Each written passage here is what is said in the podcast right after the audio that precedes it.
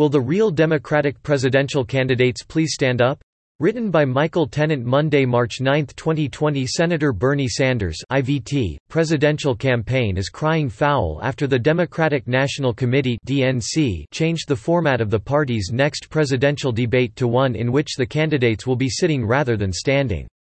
Why does Joe Biden not want to stand toe-to-toe with Senator Sanders on the debate stage March fifteenth and have an opportunity to defend his record and articulate his vision for the future? Jeff Weaver, Sanders' senior advisor, asked Friday.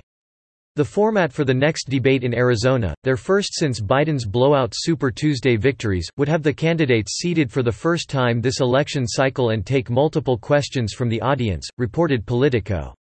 In the prior ten debates, the candidates stood at lecterns and nearly all questions were asked by the professional moderators. The Biden campaign and the D N C said the party and C N N, which is moderating the debate, decided on the format. It will be similar to the format of some two thousand eight debates between then Senators Barack Obama and Hillary Clinton. After ten debates, the D N C worked with its network partners to adapt the March debate to the smaller field of candidates and to give voters more of a voice. This format provides candidates longer response times, and for the first time, will incorporate questions from undecided voters in the audience, explained D N C spokeswoman Sochiel Hinojosa. We will participate in whatever debate C N N chooses to stage, standing, sitting, at podiums, or in a town hall, Biden's deputy campaign manager Kate Bedingfield said. The problem for the Sanders campaign is not the staging of the debate, but rather, the weakness of Sen Sanders' record and ideas. Bedingfield said the Biden campaign agreed to the format that C N N proposed in a joint call with the campaigns.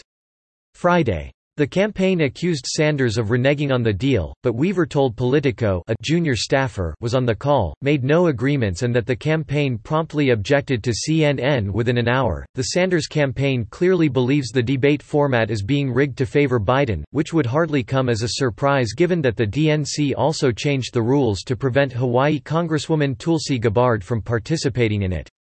Sanders certainly hasn't forgotten how the party bigwigs fixed things in twenty sixteen to keep him from winning the nomination over establishment favorite Clinton. Joe Biden does not want to go head-to-head with Bernie Sanders, stand there for two hours, and go back and forth with Bernie Sanders, Weaver said. He wants it broken up with audience questions because he knows in that environment, he won't fare very well. The switch to a seated, town hall format comes amid questions about both candidates' health. Sanders, seventy-eight, had a heart attack last year. Biden, just a year younger, has been dogged by accusations of failing physical, and especially mental, health in recent weeks.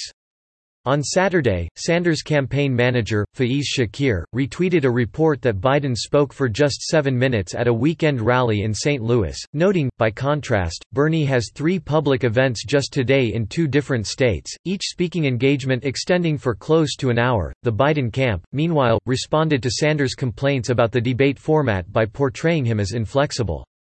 It is odd to see a campaign that says it is based on revolution arguing for the status quo because this is how every other debate has been done, said Bedingfield. Why is Senator Sanders opposed to a little change? Still, it's hard to view the debate change as anything but a sop to Biden. He, after all, seems perfectly happy with it. Usually, in the murky world of backroom political deals, this means you're in on it, observed the National Pulse.